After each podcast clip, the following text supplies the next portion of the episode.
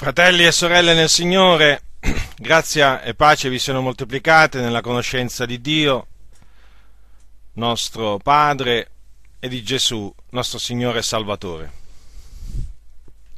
Questa sera ho in cuore di confutare queste due false dottrine. La prima è quella che sostiene che il fuoco dell'inferno è un fuoco allegorico o metaforico. La seconda è quella che dice che la nuova Gerusalemme, cioè la città celeste, è un simbolo e quindi che non è una vera città. Ora, cominciamo dalla prima. Billy Graham, ben conosciuto predicatore americano a livello mondiale, si dice di lui che è l'uomo che ha predicato a più persone nella, nel corso della storia della Chiesa. Ebbene, Billy Graham, che io molti anni, molti anni fa andai a sentire anche in, un, in, uno stadio inglese mentre mi trovavo in soggiorno in Inghilterra, ebbene, e che, e che voi sapete è autore di parecchi libri, alcuni, alcuni dei quali molto conosciuti anche in lingua italiana, tra cui Come ottenere pace con Dio, che peraltro è stato uno dei libri che ho letto per primo dopo che mi sono convertito. Ora Billy Graham ha affermato quanto segue. Io penso che le persone hanno dei problemi nel credere che Dio permetterà a delle persone di bruciare in un fuoco letterale in eterno. Io penso che il fuoco che è menzionato nella Bibbia sia una sete ardente di Dio che non potrà mai essere spenta. Questa citazione è presa dal The Orlando Sentinel in Florida del 10 aprile 1983. Sono dichiarazioni pubbliche di Billy Graham, non è che sono state fatte in un cantuccio e quantunque fossero state fatte in un cantuccio sono sbagliate, ma comunque sono state fatte pubblicamente. Ma non, non, sono, non sono le sole affermazioni eretiche che Billy Graham in questi ultimi decenni soprattutto ha fatto pubblicamente. Come vedremo, Dio volendo, in altre occasioni ce ne sono diverse altre. C'è un altro molto, mm, c'è un altro famosissimo predicatore americano che si chiama Robert Schuller, che è un predicatore eh, molto conosciuto perché lui predica l'autostima e la prosperità.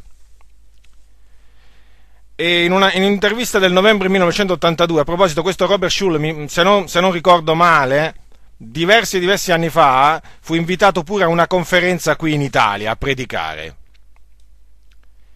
E se se non ricordo male, in Sicilia fu, fu invitato a, a predicare. Ebbene, questo predicatore, che è un pastore di una chiesa che conta circa 10.000 membri nella California, e questo locale di culto di questa comunità si chiama la Cattedrale di Cristallo, cioè The, Crystal Cathedral, che è famosissima in tutto il mondo, perché è, è impressionante, cioè è grandissima e poi è fatta di, di, molte, eh, di molte, finestre, di molte finestre e poi è costata più di 20 milioni di dollari, ma diversi anni fa fu, fu finita di essere costruita, quindi considerate adesso il valore che ha. Ebbene, Schuller ha affermato in un'intervista del novembre 1992, io credo al paradiso, io credo all'inferno, ma io non so che cosa succede in questi posti. Io non prendo letteralmente che ci sia un fuoco che non smette mai di bruciare.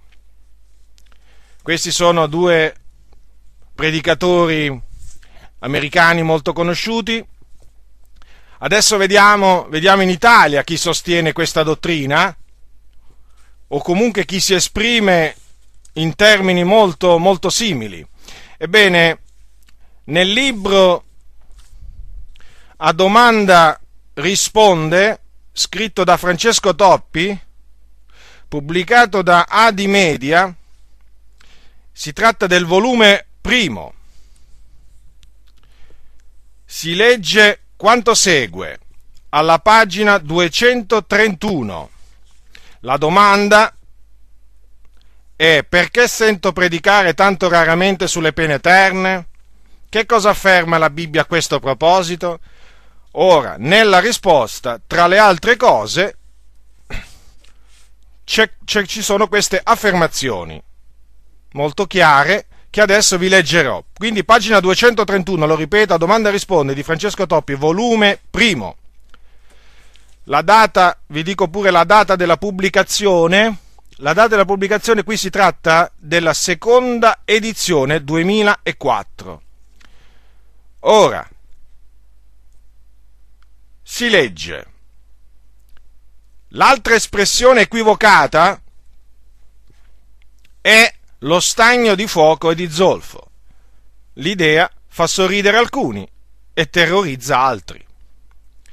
La concezione di un inferno o di un fantastico purgatorio con vere fiamme di fuoco, immagini tanto care alle descrizioni medievali, è un'idea sfruttata da predicatori astuti ma poco seri, che ormai riesce a terrorizzare soltanto qualche pia vecchietta, la quale si vede già ardere per l'eternità.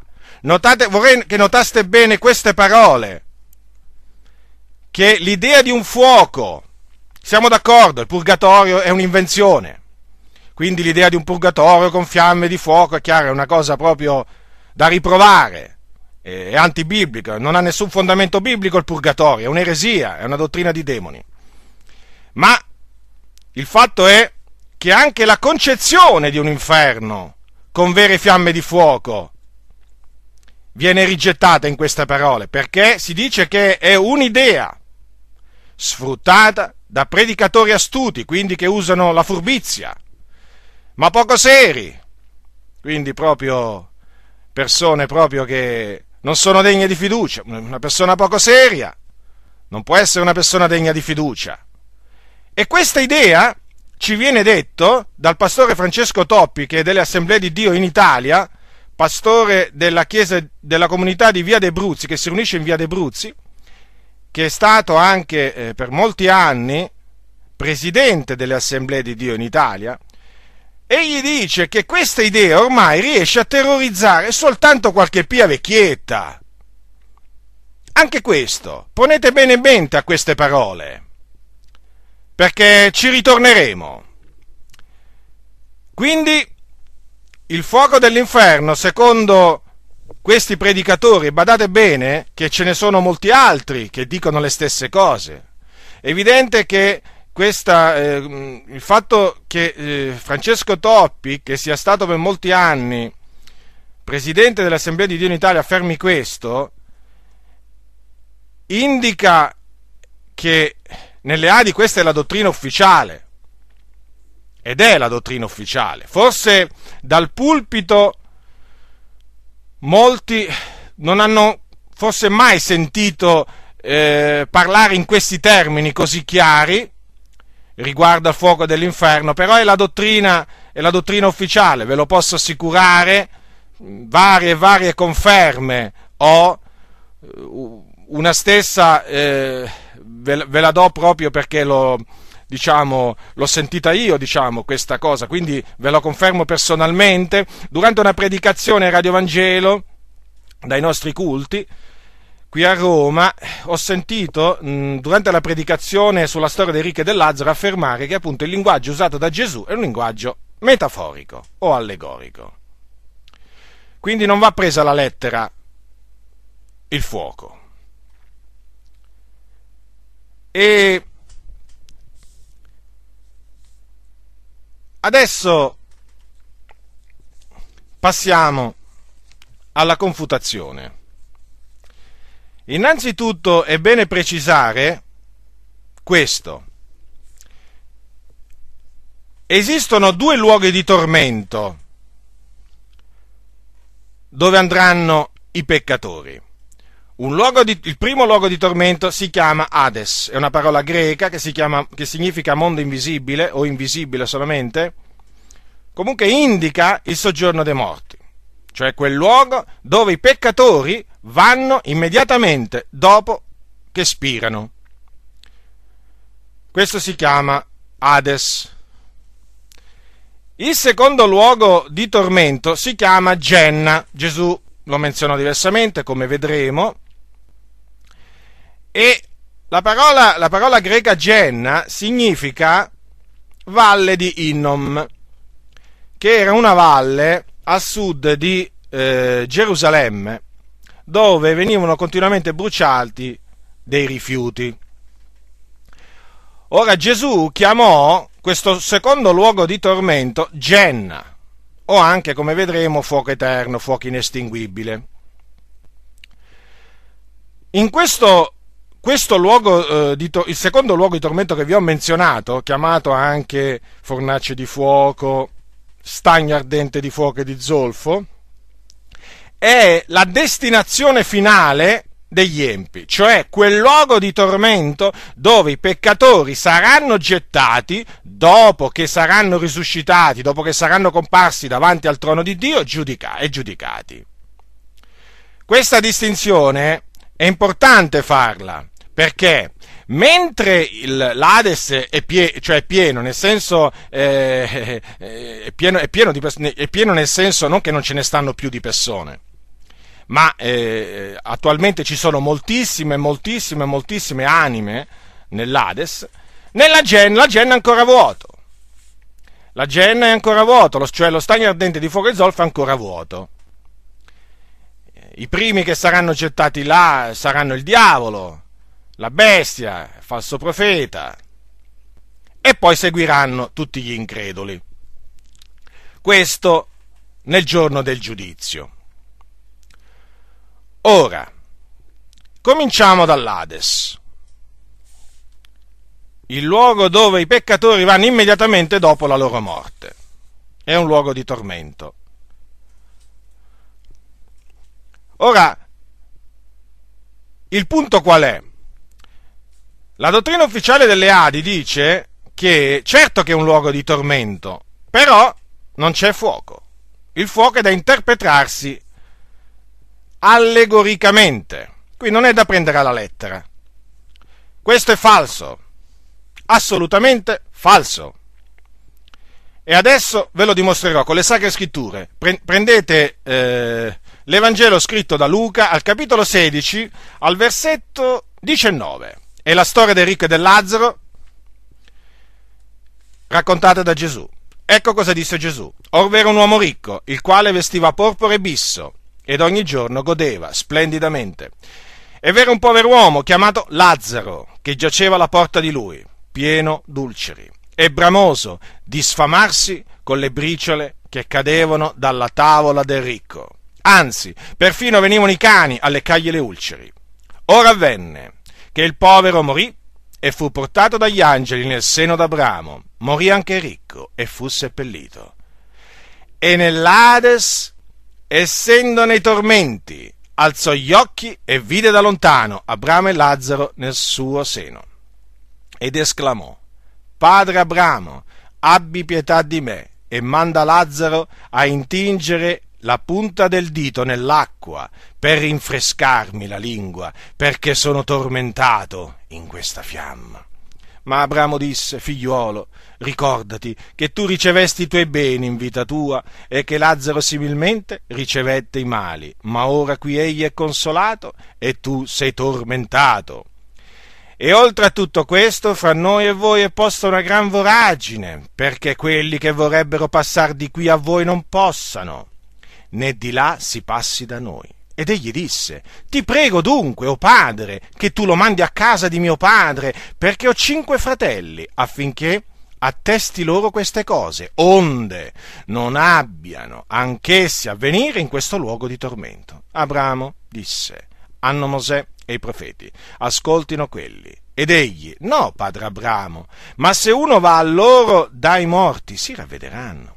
Ma Abramo rispose, se non ascoltano Mosè i profeti, non si lasceranno persuadere neppure se uno dei morti risuscitasse. Ora, come potete ben vedere, fratelli, qui di un fuoco allegorico non c'è nemmeno l'ombra, ma nemmeno l'ombra. Cioè persino un fanciullo, lo ripeto, persino un fanciullo leggendo questa storia, non arriva alla conclusione a cui sono arrivati tanti, cioè che quel fuoco è un fuoco allegorico. Lo ripeto, neppure un fanciullo.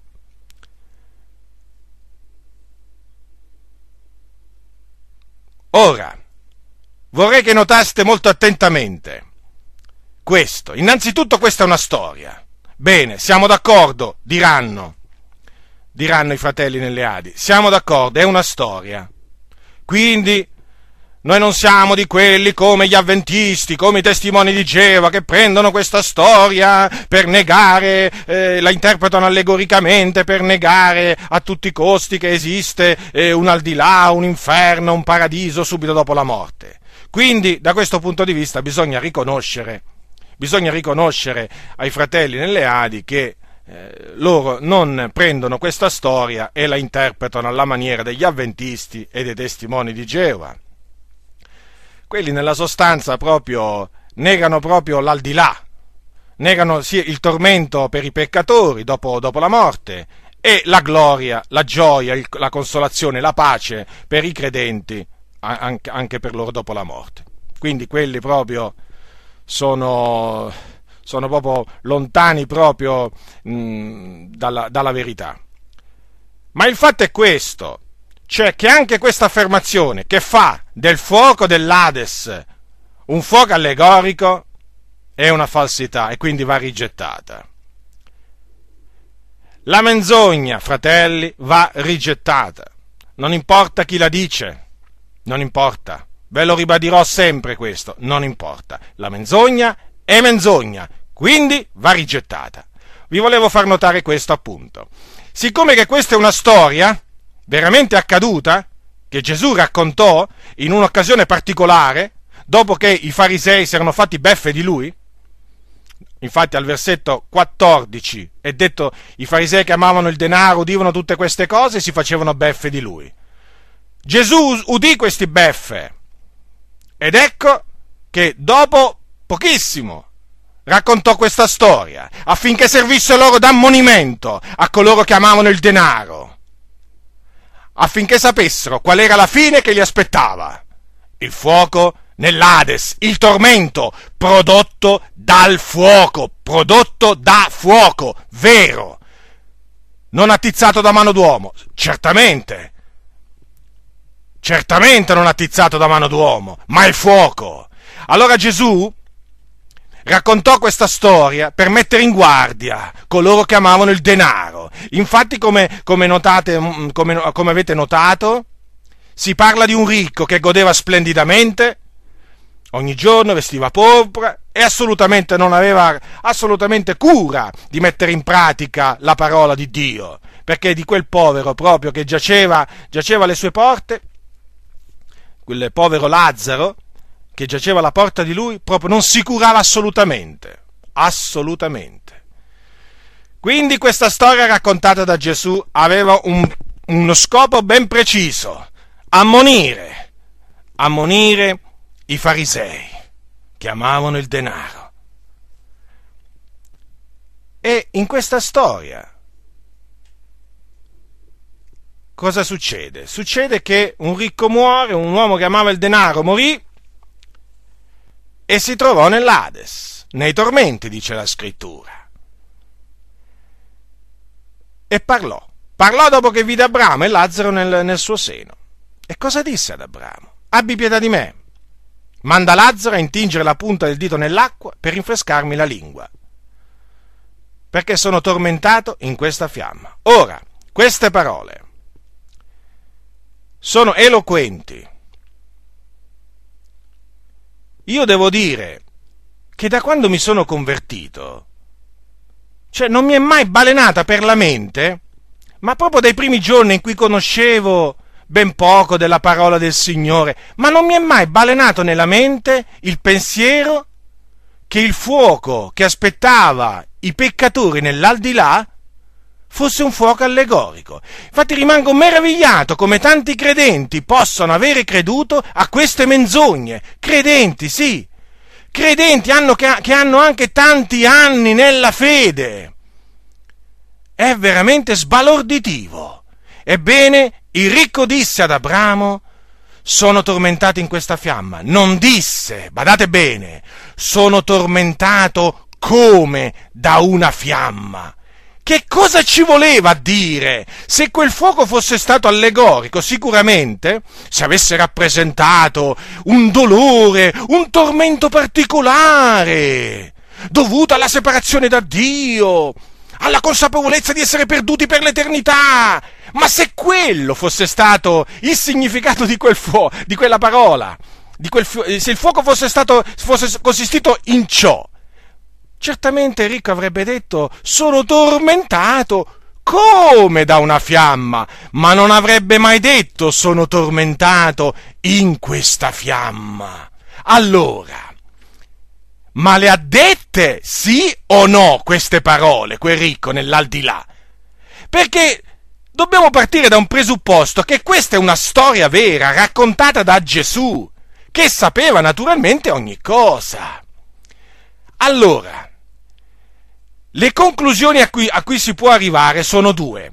O che vanno prese letteralmente queste parole e che quindi quel ricco le disse veramente, o altrimenti, o altrimenti, badate bene, dobbiamo arrivare alla conclusione che Gesù mise in bocca a quel ricco delle parole che non avevano quel significato. Ma se la fiamma non aveva quel significato, Gesù certamente avrebbe detto che il ricco disse sono tormentato come una fiamma. No, invece quelle parole le disse il ricco, disse queste parole, noi ci crediamo. Quindi i peccatori che vanno nell'Ades domo morti sono tormentati nelle fiamme o da fiamme di fuoco. Non c'è il minimo dubbio. Ora, Passiamo, passiamo alla Genna. Che cosa disse Gesù un giorno? Prendete il Vangelo secondo Marco. Gesù citò spesso la Genna, chiamandola anche fuoco inestinguibile, fornaci di fuoco, lo vedremo. Allora, capitolo 9, versetto 43. Parole di Gesù, nostro Signore e Salvatore, il Maestro, il verace, il fedele, il fedele. E se la tua mano ti fa intoppare, mozzala, meglio è per te entrare monco nella vita che avere due mani ed andartene nella genna, nel fuoco inestinguibile. E se il tuo piede ti fa intoppare, mozzalo, meglio è per te entrare zoppo nella vita che aver due piedi ed essere gittato nella genna. E se l'occhio tuo ti fa intoppare, cavalo, meglio è per te entrare con un occhio solo nel regno di Dio, che aver due occhi ed essere gittato nella genna, dove il verme loro non muore ed il fuoco non si spegne. Ora notate bene, notate molto bene, quante volte è citato la parola fuoco o anche la parola genna. Quello che vi vorrei fare notare, innanzitutto che Gesù ha chiamato la genna fuoco inestinguibile. Quindi, se inestinguibile vuol dire che non si può spegnere. Poi vi vorrei fare notare che Gesù, per confermare che il fuoco della genna è inestinguibile, citò un passo dei profeti. E qual è questo passo? È quello di Isaia, un passo di Isaia che si trova all'ultimo capitolo del libro del profeta Isaia, l'ultimo versetto, quindi anche molto facile da ricordare. L'ultimo capitolo, l'ultimo versetto del libro del profeta Isaia. È scritto al versetto 24 del capitolo 66 e quando gli adoratori usciranno vedranno i cadaveri degli uomini che si sono ribellati a me, poiché il loro verme non morrà e il loro fuoco non si estinguerà e saranno in orrore ad ogni carne. Gesù, pre- Gesù prese appunto queste parole, il loro verme non morrà e il loro fuoco non si estinguerà. Avete notato? Avete notato che Gesù le intese letteralmente queste parole del profeta Isaia? Le citò così come erano scritte. L'esempio di Gesù è da seguire. Gesù ci ha lasciato l'esempio in ogni cosa. Citiamo la scrittura, così come è scritta, senza cominciare a dire in merito al fuoco, sì fratello, è vero c'è scritto fuoco, ma no, ma non è, ma non è vero fuoco, no, sai, il fuoco rappresenta, simboleggia. No, no, no, non bisogna comportarsi in questa maniera. Bisogna affermare quello che sta scritto. Gesù diceva, come leggi?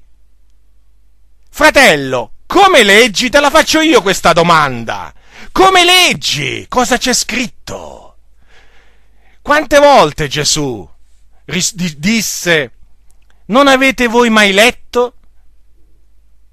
Non avete voi mai letto? E quante volte disse, che sta scritto? Anche a qualcuno che gli faceva qualche domanda. Gesù subito li, li rimandava alla Sacra Scrittura. Che sta scritto? Come leggi?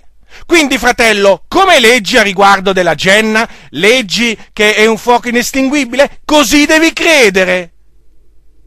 Non importa quello che il tuo pastore dice, quello che importa è quello che la scrittura dice. Beh, se il tuo pastore è d'accordo con la scrittura, bene, di amen a quello che dice. Ma se il tuo pastore afferma una menzogna, in questo caso se il tuo pastore afferma che il fuoco della gen non è un vero fuoco, tu l'amen non lo devi pronunziare e dovessi sentire la consueta frase, qui ci voleva un amen, ti esorto eh, a non lasciarti suggestionare, tieni la bocca chiusa. Se mai dici, qui bisogna dire il contrario di amen. Non così sia, ma così non sia. Questo i fratelli dovrebbero imparare anche a dire, così non sia, perché oggi dal pulpito, eh, anche di molte chiese pentecostali, si sentono tante menzogne, tante allegorie usate per annullare la parola di Dio, a cui non va assolutamente detto amen, ma bisogna dire così non sia, perché sono delle falsità. Vi esorto a fare questo, perché so, perché so, come dal pulpito con tanta tracotanza.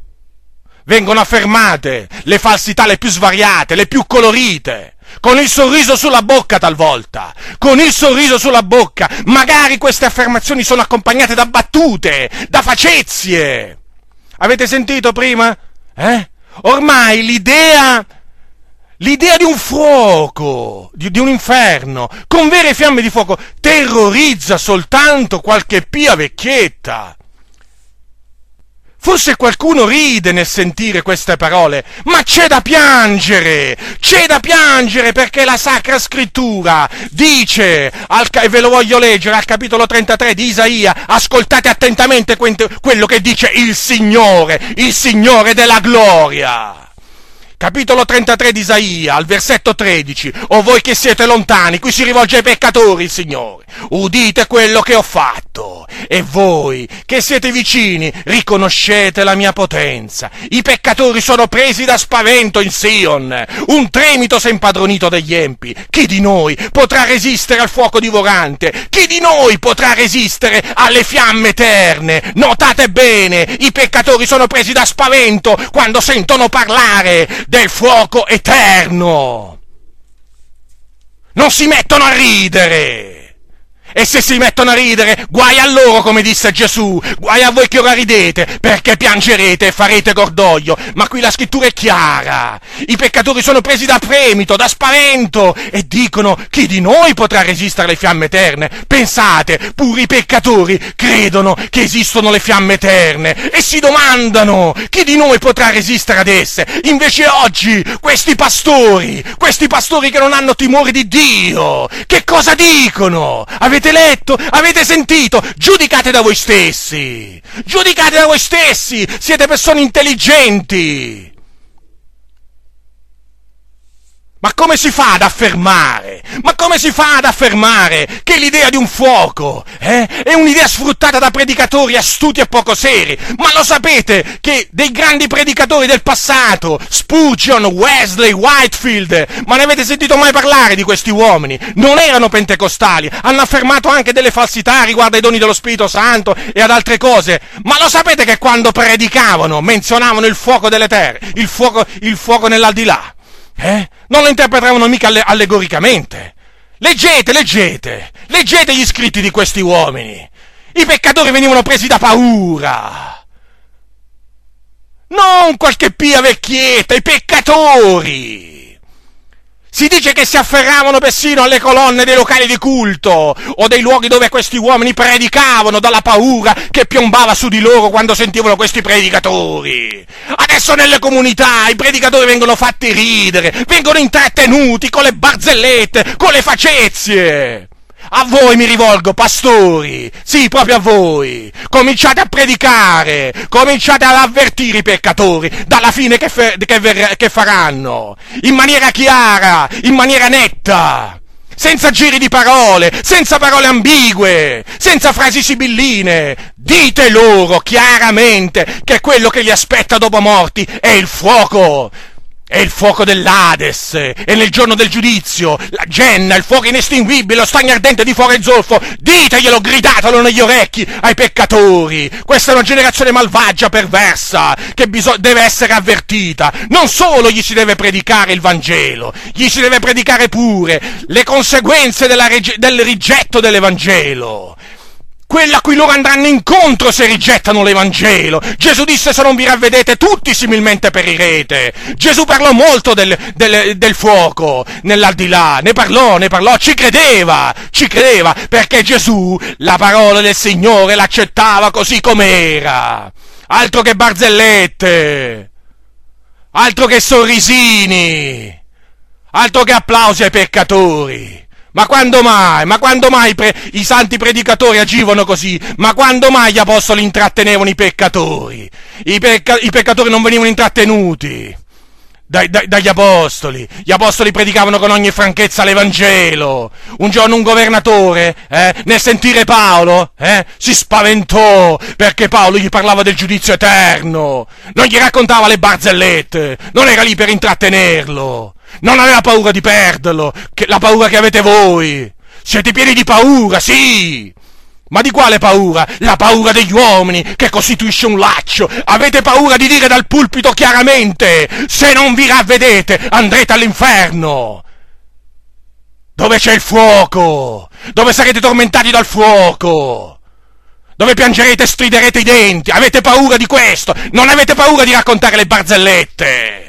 Non avete paura di andare al mare a mettervi mezzi nudi? No, no, no, assolutamente. Qui siete, balda, balda, balda, eh, siete tutti veramente baldanzosi. Tutti baldanzosi, coraggiosi, coraggiosi nel fare il male. E invece, quando si tratta di dire questo ai peccatori non lo fate e fate male e fate male perché se è vero che ravvedersi e credere nell'Evangelo significa andare in cielo perché si ottiene la vita eterna è altresì vero che rifiutarlo significa andare, andare nell'Ades a essere tormentati da un fuoco è terribile. E poi, e poi in quel giorno dopo la risurrezione, che cosa succederà al peccatore? Eh, al peccatore che ha rigettato l'Evangelo? Andrà dove? nello stagno ardente di fuoco e di zolfo, così lo, lo chiama la scrittura. Vuoi non avvertire il peccatore da questa terribile fine? Ah, tu dirai, ma fratello, se cominciamo a parlare come parli tu, ma qui scappano tutti, qui perdiamo i peccatori. Come? I peccatori non possono essere perduti, semmai possono essere guadagnati. I peccatori sono già perduti. A meno che tu voglia dire un'altra cosa. A meno che tu voglia dire perderò le offerte dei simpatizzanti, dei peccatori. Allora sì, lo capisco. Sì, sì, lo capisco. Perché oggi molti chiaramente hanno paura che il locale si svuota, perché dopo il cestino delle offerte pure si svuota. No, dovete, dovete avvertire i peccatori. Non, non, dovete avere paura di perderli perché sono già perduti. Quello che può succedere semmai è che li guadagnerete a Cristo. E si guadagnano le anime a Cristo non con l'astuzia, ma dicendo loro la verità a costo di essere etichettati terroristi, a costo di essere etichettati predicatori di fuoco e di zolfo. Ma che importa? Predichiamo la verità, la verità che rende liberi, la verità che ci ha reso liberi. Tutta la verità, non solo una parte. E smettete voi predicatori e voi pastori di interpretare allegoricamente questo fuoco, che allegorico non è. Allegorico non è, ve lo ripeto. C'è chi l'ha visto. Ma dopo parlerò pure di alcune testimonianze di persone che hanno visto il fuoco, il fuoco dell'Ades. L'hanno visto, l'hanno visto. E hanno raccontato, hanno raccontato di averlo visto. Ma torniamo alla Genna. Ora prendete il capitolo 13 di Matteo, la parabola, questa è una parabola, del grano e delle zizzanie. Ora, quando Gesù raccontò questa, eh, questa parabola, disse queste cose. Allora, qui naturalmente devo, devo, devo, devo leggere sia la parabola che la spiegazione, perché così capirete, eh, capirete molto bene il punto eh, su cui poi mi soffermerò. E questo è di fondamentale importanza per confutare eh, l'interpretazione allegorica al fuoco dello stagno ardente di fuoco e di zolfo. Allora, capitolo 13, versetto 24. Egli propose loro un'altra parabola dicendo, il regno dei cieli è simile ad un uomo che ha seminato buona semenza nel suo campo, ma mentre gli uomini dormivano venne il suo nemico e seminò delle zizzagne in mezzo al grano e se ne andò. E quando l'erba fu nata ed ebbe fatto frutto, allora apparvero anche le zizzanie e i servitori del padrone di casa vennero a dirgli, Signore, non hai tu seminato buona semenza nel tuo campo? Come mai dunque c'è della zizzania? Ed egli disse loro, un nemico ha fatto questo. E i servitori gli dissero, vuoi tu che l'andiamo a cogliere? Ma egli rispose, no, che talora cogliendo le zizzanie non sradichiate insieme con esse il grano. Lasciate che ambedue crescano assieme fino alla mietitura. E al tempo della mietitura io dirò ai mietitori, cogliete prima le zizzanie, legatele in fasce per bruciarle ma il grano raccoglietelo nel mio granaio. Al versetto 36 Gesù appunto spiega la parabola, perché i discepoli gli chiesero appunto di, spie- di spiegare loro la parabola dei zizzani del campo. Al versetto 37, ecco, Gesù rispondendo disse loro, colui che semina la buona semenza è il figliol dell'uomo, il campo è il mondo, la buona semenza sono i figlioli del regno, le zizzanie sono i figliuoli del maligno. Il nemico che le ha seminate è il diavolo. La mietitura è la fine dell'età presente. I mietitori sono angeli. Come dunque si raccolgono le zizzanie e si bruciano col fuoco, così avverrà la fine dell'età presente. Il figlio dell'uomo manderà i suoi angeli che raccoglieranno dal suo regno tutti gli scandali e tutti gli operatori di iniquità e li, e li getteranno nella fornace del fuoco. Quivi sarà il pianto e lo stridore dei denti. Allora i giusti risplenderanno come il sole nel regno del Padre loro. Chi ha orecchi, oda. Ora, nel racconto della parabola, Gesù disse che naturalmente la parabola è appunto qualcosa da interpretare, è un racconto da interpretare. E infatti esiste la spiegazione, appunto perché è una parabola. Quindi in, nella parabola si dice che il, il, padrone appunto dirà ai mietitori di eh, cogliere prima le zizzanie, di legarle in fascia e bruciarle, cioè gettarle nel fuoco. Ora, questo appunto fa parte de, di questo racconto da interpretare allegoricamente. Spiegazione di Gesù. Le zizzanie chi sono? Ecco, le zizzanie rappresentano i figlioli del diavolo. Poi la mietitura alla fine dell'età presente, notate bene però che il Signore dirà ai mietitori di prendere appunto i figlioli del nemico e di, e di, di gettarli nella fornace del fuoco. Versetto 42. Quindi gli angeli prenderanno tutti gli scandali, tutti gli operatori di iniquità, cioè le zizzanie, e li getteranno nella fornace del fuoco. Ora, quale grande occasione per Gesù per spiegare che quel fuoco con cui eh, venivano bruciate le eh, zizzanie era un fuoco allegorico avrebbe potuto dire il Signore che i peccatori saranno bruciati per l'eternità da un forte risentimento, da un forte tormento che arderà nel loro cuore. Insomma, avrebbe potuto, insomma, eh, dire cose del genere. No, assolutamente, invece. Cosa disse Gesù? Che costoro saranno gettati nella fornace del fuoco. Quindi è evidente che davanti a una spiegazione di una parabola dove si parla del fuoco, dove saranno gettate le zizzanie che rappresentano i peccatori, voglio dire, davanti a una spiegazione del genere, così chiara, in cui Gesù dice che saranno gettati nella fornace del fuoco, non si può, nella maniera più assoluta, credere che quello sia un fuoco allegorico. Ma vi ricordate la fornace di fuoco in cui vennero gettati Shadrach, Meshach e Abnego? Ma ve, ricord- ve la ricordate? Furono gettati in una vera fornace di fuoco. Certo, non ebbero alcun male perché il Signore spense la violenza del fuoco. Ne uscirono illesi. Ma era una fornace di fuoco. Lì il re aveva gettato altre persone, perché i re anticamente avevano la fossa dei leoni o una fornace del fuoco per gettarvi i, i loro nemici. Quelli che cadevano là dentro morivano. Ora, se Gesù ha parlato di una fornace del fuoco e in altri punti ha detto che il fuoco è inestinguibile, perché dobbiamo sovvertire le parole di Gesù? Chi siamo noi da metterci a disquisire per far dire alla parola di Dio cose che la parola di Dio non dice? Noi siamo nulla, siamo polvere e cenere e dobbiamo accettare quello che dice la parola di Dio.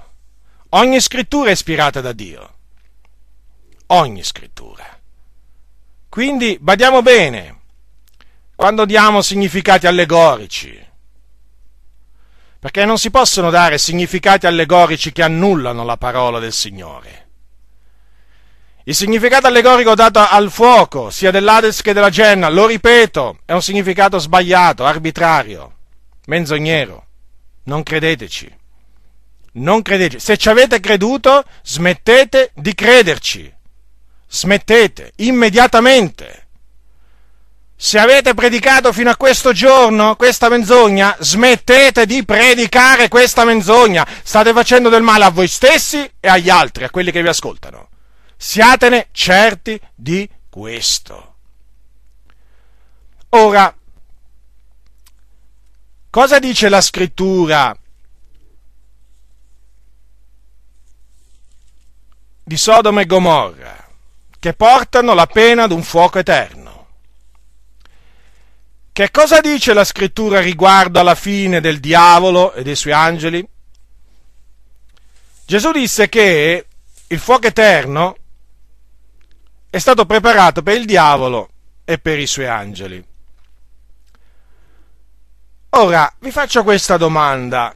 Ma voi pensate che sia giusto che il diavolo soffra e i suoi angeli e i demoni?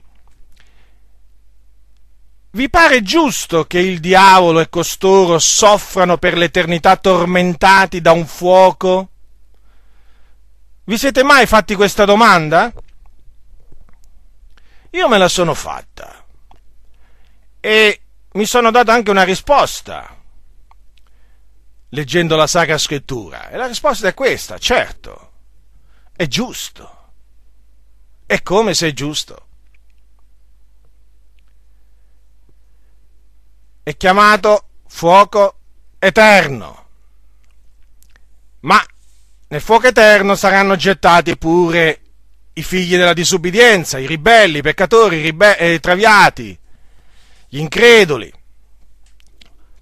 Allora, prendiamo il capitolo 14 dell'Apocalisse. qui è un angelo che parla, un angelo del Signore. Capitolo 14, versetto 9. Dice Giovanni, e un altro, un terzo angelo, tenne dietro a quelli, dicendo con gran voce, se qualcuno adora la bestia e la sua immagine e ne prende il marchio sulla fronte o sulla mano, beverà anch'egli del vino dell'ira di Dio, mesciuto puro nel calice della sua ira, e sarà tormentato con fuoco e zolfo, nel cospetto dei santi angeli e nel cospetto dell'agnello. E il fumo del loro tormento sale nei secoli e secoli, e non hanno orecchio né giorno né notte. Quelli che adorano la bestia e la sua immagine e chiunque prende il marchio del suo nome. Ora, la gravità del cioè la gravità del, di quello che commetteranno coloro che prenderanno il marchio della bestia sulla fronte o sulla mano o adoreranno la bestia è tale, è tale che saranno tormentati, badate bene, con fuoco e zolfo. Versetto 10. Non c'è scritto saranno tormentati come da fuoco e da zolfo. No, no, saranno tormentati con fuoco e zolfo nel cospetto dei santi angeli, nel cospetto dell'agnello. Quindi quel tormento che subiranno costoro sarà prodotto dal fuoco e dallo zolfo che è presente in questo terribile luogo chiamato Genna o fornace del fuoco o stagno ardente di fuoco e zolfo. Tanto è vero che ci sia un fuoco che arde un vero fuoco, è confermato al versetto 11, il fumo del loro tormento. Ma notate bene le parole, c'è pure il fumo, il fumo! Come fa a esserci il fumo se non c'è fuoco? Ma come fa? Quindi, fratelli, la scrittura è molto chiara, è molto chiara. Ora, io dico, a questo punto, mi sono posto delle domande. Mi sono posto delle domande. Mentre appunto meditavo su questi passi, così chiari, mi sono posto le seguenti domande, la seguente domanda. Ma perché? Perché tanti interpretano il fuoco in maniera allegorica? Cioè ci deve essere una ragione. Non può essere non, non può essere altrimenti, ci deve essere una ragione. Perché se la scrittura dice bianco e io dico nero, se la scrittura dice che quella cosa è amara e io dico che è dolce, ci deve essere una ragione per cui io dico che quella cosa è il contrario di quello che dice la Sacra Scrittura, o non è come dice la Sacra Scrittura. Ora, prendiamo l'esempio del fuoco, che poi sia quello del, dell'Ades o della Genna, e adesso è relativo. Allora, io sono arrivato a questa conclusione. Ci sono tre, tre eh, ragioni possibili. Non posso dire che con certezza che in quel caso è quella ragione, però io ve ne menziono tre.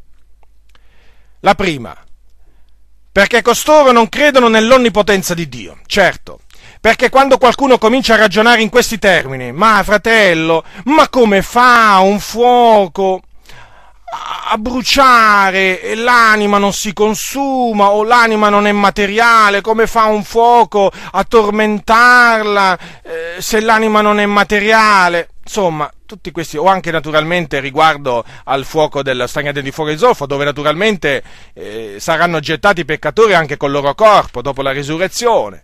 Ma com'è possibile, fratello? Ma non crederai mica che un fuoco possa bruciare senza consumare ciò che brucia? Questo è il ragionamento che mi è stato fatto da qualcuno recentemente,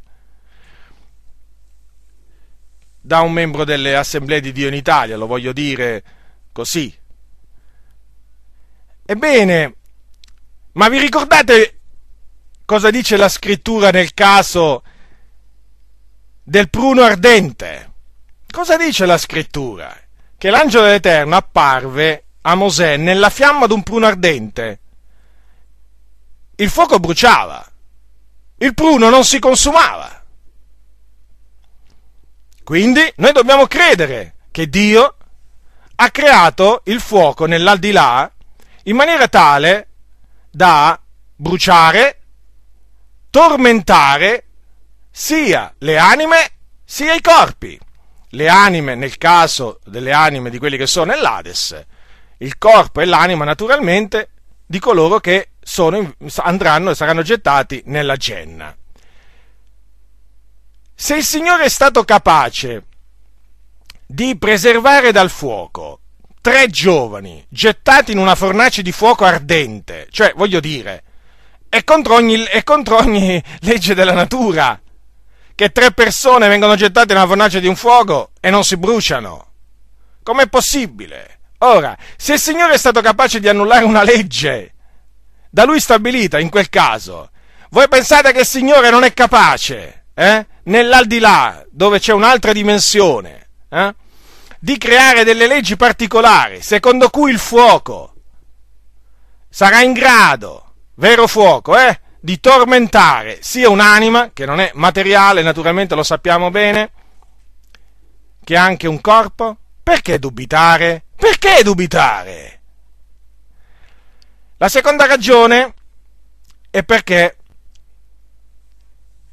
il fuoco, un vero fuoco, un tormento prodotto da un vero fuoco, fa apparire Dio come un Dio crede, crudele e sadico. Quante volte, quante volte eh, ci è stato detto, ma come fai a credere all'esistenza di un fuoco eterno? Ma come Dio? Tu pensi che Dio che è così buono manderà delle sue creature in questo fuoco ad essere tormentati per l'eternità? Ma questo è un Dio crudele, un Dio sadico. No, no. Dio non è né crudele né sadico, sappiatelo bene, Dio è giusto. La scrittura dice che Dio è un giusto giudice e sa dire ogni giorno. La scrittura dice che Dio è un vendicatore e non lascerà il malvagio impunito. Il malvagio Dio lo punirà come si merita. E questo si merita il malvagio, di essere tormentato per l'eternità. Quindi non fatevi ingannare da, da vani ragiona, questo vano ragionamento. Ma Dio è crudele, fratello. No, fratello, io non posso credere a una cosa del genere. Ma cosa mi dici? Ma ti rendi conto di quello che dici? L'eternità in mezzo a un fuoco che arde. No, fratello, ma Dio è buono, Dio è amore. Sì, li punirà. Ma è troppo! È troppo il tormento prodotto dal fuoco per l'eternità. Ma chi sei tu? Rottame fra i rottami dei vasi di terra. Ma come ti permetti? Ma come ti permetti di parlare in questa maniera? Ma non conosci le scritture, ma leggi le sacre scritture. Ma leggi che fine fecero Sodoma e Gomorra. Sodoma e Gomorra. Sai gli abitanti di Sodoma e Gomorra non erano mica brava gente, eh? Non era un popolo di giusti. Là c'era solo Lot, chiamato il giusto, che fu scampato. Lui, le sue due figlie e sua moglie. Tutti gli altri erano malvagi, malvagi oltremodo. Si davano alla fornicazione, a vizi contro natura, erano omosessuali. Usiamo un termine che oggi va di moda, omosessuali, gente che aveva rapporti carnali con lo stesso sesso. Cose abominevoli nel cospetto di Dio. E che fine fece Sodoma e Gomorra e le città circonvicine, ma l'avete mai letto? Il Dio fece scendere del fuoco e dello zolfo dal cielo, li consumò, li ridusse in cenere. In cenere! E portano la pena d'un fuoco eterno, sì, perché non è finita! Non è finita, quello fu solo il giudizio sulla terra, ma c'è un giudizio eterno che subiranno quando poi in quel giorno risorgeranno i sodomiti allora saranno gettati nello stagno ardente di fuoco e di zolfo. Ecco dove vanno i fornicatori, ecco dove vanno gli omosessuali. Gli omosessuali in cielo non ci vanno, forse vi è stato detto questo. Sì, perché adesso c'è l'idea che esistono pure i cristiani omosessuali. Ma si vogliono bene, fratello, ma chi siamo noi da giudicarli? Come chi siamo noi da giudicarli? È la scrittura che li giudica. Noi proclamiamo quello che dice la scrittura e gli fanno una cosa in abominio a Dio. Sodoma e Gomorra, fuoco e zolfo dal cielo, ritroviamo il fuoco del zolfo nel lago, nello, nello, nel lago, appunto, che brucia col fuoco e con lo zolfo. Lo ritroviamo là il fuoco e lo zolfo. Ma quello è un fuoco eterno, quello è un fuoco eterno, terribile, terribile. Peccatori, se state ascoltando, badate bene alle vostre vie, pochi giorni vi rimangono sulla faccia della terra. Se continuerete a godervi la vita, eh, come faceva quel ricco, godete, godete. Ma arriverà il giorno eh, che smetterete di godere, arriverà il giorno che smetterete di ridere, comincerete a piangere, a stridere i denti. Un tormento indicibile che voi nemmeno immaginate. L'inferno non è sulla terra, l'inferno è venuto sottoterra, prima di tutto. No, perché oggi si sente dire l'inferno è sulla terra. No, no, non esiste inferno sulla terra. La terra è piena di malvagità, si possono dire tante cose, ma l'inferno non è sopra la terra, non è in, que- in questo mondo, l'inferno è nell'altro mondo. È lì, è lì che andrai, o oh peccatore. Lì c'è un fuoco, lì c'è un fuoco che arde. E lì veramente sarai tormentato. Le tue risate non saranno più sentite. Ci saranno urla di dolori. Quindi Sodoma e Gomorra, città malvagie, punite col fuoco con lo zolfo. La scrittura dice che port- portano la pena di un fuoco eterno. È scritto questo nell'epistola di Giuda. Noi crediamo a questo. Quindi questo ai peccatori aspetta. Attende la punizione eterna in un fuoco eterno. Un tormento eterno nel fuoco eterno. Ribadisco, ribadisco questo, perché io so io so che quello che la scrittura dice è la verità. E io voglio proclamare la verità per il bene di queste anime. Perché come dice la scrittura, io faccio quello che dice la scrittura. Sapete cosa dice la scrittura in Giuda?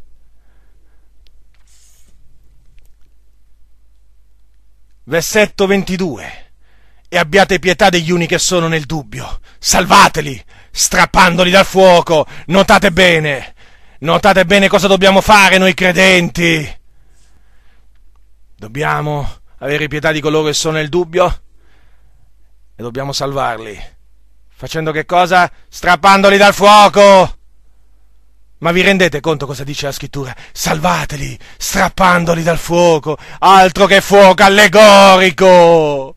Svegliatevi, svegliatevi pastori che dormite, dormite, vi hanno dato un sonnifero, vi hanno veramente fatto credere che l'amaro è dolce il dolce è l'amaro.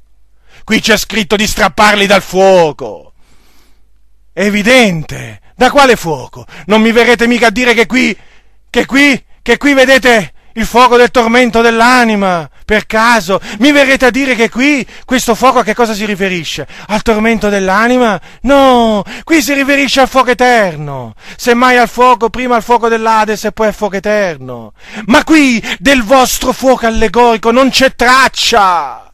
Non c'è traccia! Il fuoco allegorico è frutto della vostra immaginazione il fuoco allegorico è scaturito dalla mente del diavolo per fare ammorbidire, per annacquare il messaggio, il messaggio dell'Evangelo, certo, certo, per renderlo, insomma, per adattarlo, per adattarlo, certo, in un certo senso viene adattato, perché io vi posso dire che un peccatore, eh? Cioè, un peccatore se sente che andrà nel fuoco, eh?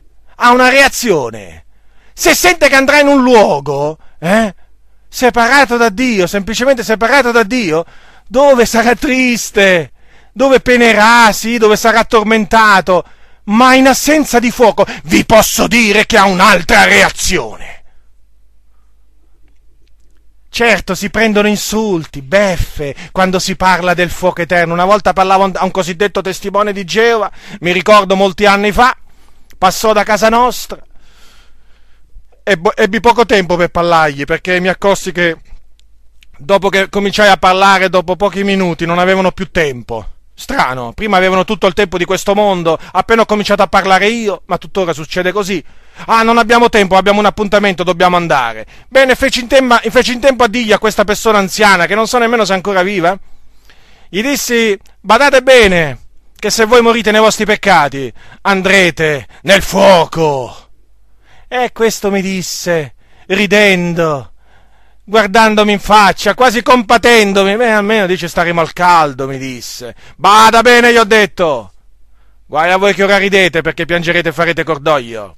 Ma d'altronde oggi c'è la paura di perdere queste anime che vengono al locale di culto, c'è la paura di non essere ascoltati, si vuole avere una grande audience, si vogliono avere i locali pieni e quindi, e quindi non si deve parlare, non si deve parlare del fuoco. Guai a chi parla del fuoco eterno. Parola d'ordine. Ormai in molte denominazioni vale questa parola d'ordine in molte chiese. Guai a te. Se dal pulpito, eh? Guai a te se dal pulpito ti, ti permetti di dire eh, ai peccatori che se non si ravvedono saranno tormentati da fuoco eterno. Ci sono pastori che tremano come foglie davanti ad altri uomini, ma tremate davanti a Dio. Tremate davanti a Dio, non davanti a questi ciarlatani. Queste di queste parole, quelle parole di costoro sono ciance, ciance, pula, pula! Che non ha niente a che fare col grano, menzogne che non ha niente a che fare con la verità, rigettatele, predicate come si conviene. Predicate sì la salvezza in Cristo Gesù per la grazia di Dio, ma predicate pure, predicate pure il giudizio eterno, specificando, non limitatevi a dire il Signore vi salverà dalla perdizione. Parlate del giudizio eterno con ogni franchezza, senza paura. Ve lo ripeto, i peccatori sono perduti. Quello che potete fare è guadagnarli, perché sono perduti. Certo, se volete guadagnare la, la loro amicizia, vi corromperete. Vi corromperete, certo, perché adeguere, adeguerete il messaggio a loro, al loro sentimento, che è un sentimento perverso. Ma se voi amate il Signore, non potete non avvertirli. Anche perché ma io dico una cosa. Ma se tu vedi una persona eh, che sta per cadere in un precipizio, ma tu non ti preoccupi. Ma tu non ti preoccupi, non gli gridi, stai attento, un altro passo e cadi nel precipizio. Ti schianterei contro quelle pietre. Ma non, non fareste così. E allora perché? Perché? Conoscendo conoscendo in base alla scrittura la fine che faranno i peccatori se muoiono nei loro peccati, perché non li avvertite? Solennemente. Perché? Perché non glielo dite? Io credo fermamente che voi pastori, eh? Che voi pastori, sì, voi, voi che avete fatto diventare il fuoco dell'inferno un'allegoria, vi dovete ravvedere anche voi. Ravvedetevi ravvedetevi, rientrate in voi stessi. Investigate le scritture e predicate quello che è scritto. Quindi voglio concludere questa prima confutazione citandovi, leggendovi una testimonianza che fu una delle primissime testimonianze che io lessi la lessi in Inghilterra, a quel tempo ero in Inghilterra e un giorno mi capitò di leggere un libro, un libro che si intitola I Believe in Visions. È stato scritto da un uomo che eh, si chiamava Kenneth Hagin, si chiamava perché è morto alcuni anni fa, un predicatore americano. Ora voglio fare una premessa. Allora, Kenneth Hagin, quando ebbe questa esperienza che lui ha scritto in questo libro, aveva circa 16 anni. E eh, il Signore lo chiamò a predicare l'Evangelo, lo salvò, lo, lo, chiamò, eh, lo chiamò a predicare l'Evangelo, lui si mise a predicare l'Evangelo, però per amore di verità bisogna dire che Kenneth Hagin, dopo diversi anni di ministerio, ha dato retta proprio a, a, dottrine, a dottrine di demoni per esempio alla dottrina della prosperità, cioè che Dio ci vuole ricchi, alla dottrina per esempio che eh, gli angeli aspettano i nostri ordini. Lui dice, è arrivato a sostenere persino che gli angeli sono come, un, come, il cameriere al ristorante, aspetta i tuoi ordini, cioè aspetta che tu gli dici vai a prendermi questo, vai a prendermi quest'altro. E quindi lui quando pregava diceva angeli andate a prendermi i soldi che ho bisogno per fare questo, per fare questo e per fare quest'altro nell'opera del Signore. Naturalmente queste sono, queste sono falsità, sono menzogne. E questo lo voglio dire perché, eh, perché qualcuno mi potrebbe dire ma come? Citi la testimonianza scritta da uno che poi, e poi non solo, Kenneth Hagin ha dato retta alla cosiddetta santa risata noi abbiamo messo un video in internet dove appunto si vede lui con Kenneth Copeland abbandonarsi a delle risate proprio diaboliche. Quindi certamente non nascondiamo noi queste cose, noi riproviamo queste cose, però questa testimonianza l'ho sempre considerata e la considererò sempre verace, perché avvenne a lui quando lui ancora non conosceva il Signore. Era un ragazzetto, 16 anni, e lui ha raccontato questa testimonianza che mi è rimasta sempre, mi mi tuttora mi è rimasta impressa, mi colpì molto. E quindi vi voglio leggere uno stralcio di, questa, eh, di, di questo libro, dove appunto lui parla di quando morì. Lui, badate bene, era un membro di una comunità evangelica, era persino stato battezzato in acqua per immersione a quel tempo, ma non era nato di nuovo. Lui nacque con una deformazione al cuore, e eh, un giorno morì. Ed ecco cosa racconta. Allora, queste, questi fatti avvennero nell'aprile del 1933, nella città di McKinney, nel Texas, negli Stati Uniti d'America. Ascoltate, perché veramente sono delle parole drammatiche, cioè proprio eh, ci sono delle scene drammatiche eh, descritte in, queste, in, questo straccio di questo libro. E io credo fermamente che queste cose lui le abbia sperimentate. Ora, nel tardo pomeriggio, il mio cuore cessò di battere e l'uomo spirituale che viveva nel mio corpo mi abbandonò. Quando la morte si impadronì di me, la nonna, mio fratello minore mia, ma- e mia madre accorsero in casa ed ebbi solo il tempo di dire loro addio che l'uomo interiore scivolò via, lasciando il mio corpo, esanime, gli occhi fissi e la carne gelida. Scesi giù, giù, giù, al punto che vidi le luci sulla terra dissolversi. Non è esatto dire che svenni, neppure che fossi in coma, posso provare che clinicamente ero morto. Gli occhi erano fissi, il cuore aveva cessato di battere e il polso era fermo. Le scritture parlano del servo disutile gettato fuori nelle tenebre dove c'è il pianto e lo stridore dei denti più scendevo e più si faceva buio, finché fui nell'oscurità più assoluta, non avrei scorto la mia mano ad un palmo dagli occhi più andavo giù e più sentivo il caldo intorno a me. L'atmosfera si faceva soffocante, finalmente sotto di me scorsi delle luci guizzanti, riflesse sulle pareti delle caverne dove erano i dannati causati dal fuoco infernale. L'immensa sfera fiammeggiante dai bianchi contorni mi trascinava e mi attraeva come la calamita attira il metallo. Non volevo andare, non camminavo, era il mio spirito che si comportava come il metallo in presenza di una calamita calamita, non potevo staccare gli occhi dalla sfera, sentivo il calore sul viso. Sono passati molti anni, ma riesco a rivedere la scena con la stessa nitidezza di allora. Il ricordo è così limpido che tutto ciò mi sembra che sia accaduto la notte scorsa. Ora voi mi direte come sono queste porte dell'inferno? Non potrei descriverle, poiché per farlo dovrei avere un termine di paragone, come qualcuno che non avendo visto un albero non può descrivere come è fatto, perché non ha niente a cui paragonarlo. Mi fermai sulla soglia, ma fu una sosta momentanea. Non volevo entrare, capivo che un altro passo, ancora pochi metri, e sarei finito per sempre non sarei più potuto uscire da quell'orribile posto. Quando fui sul punto di raggiungere il fondo dell'abisso, un altro spirito mi affiancò. Non mi voltai a guardarlo, perché non riuscivo a distogliere lo sguardo dalle fiamme dell'inferno.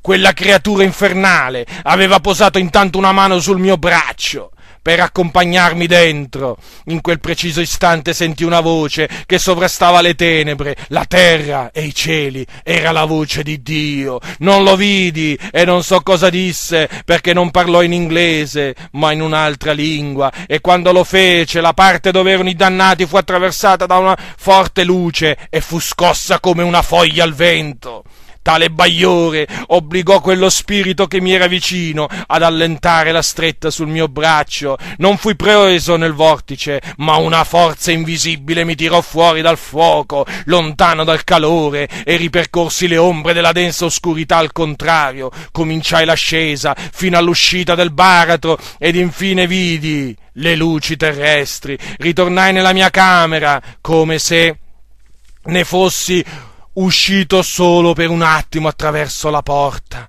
con la sola differenza che il mio spirito non aveva bisogno di porte, scivolai nel mio corpo come uno che si infila i pantaloni al mattino, attraverso la bocca, nello stesso modo in cui poco prima ero uscito. Cominciai a parlare con la nonna, la quale esclamò, figliuolo, pensavo che tu fossi morto. Il mio bisnonno era medico e lei lo aiutava. Più tardi mi disse ho vestito molti cadaveri ai miei tempi, ho avuto parecchie esperienze con casi analoghi, ma ho imparato molto di più avendo a che fare con te di quanto abbia appreso prima. Tu eri morto per arresto cardiaco e avevi gli occhi fissi. Nonna, risposi, non era ancora giunto il momento, ma stavolta sento che è davvero la fine, sto morendo. Dov'è la mamma?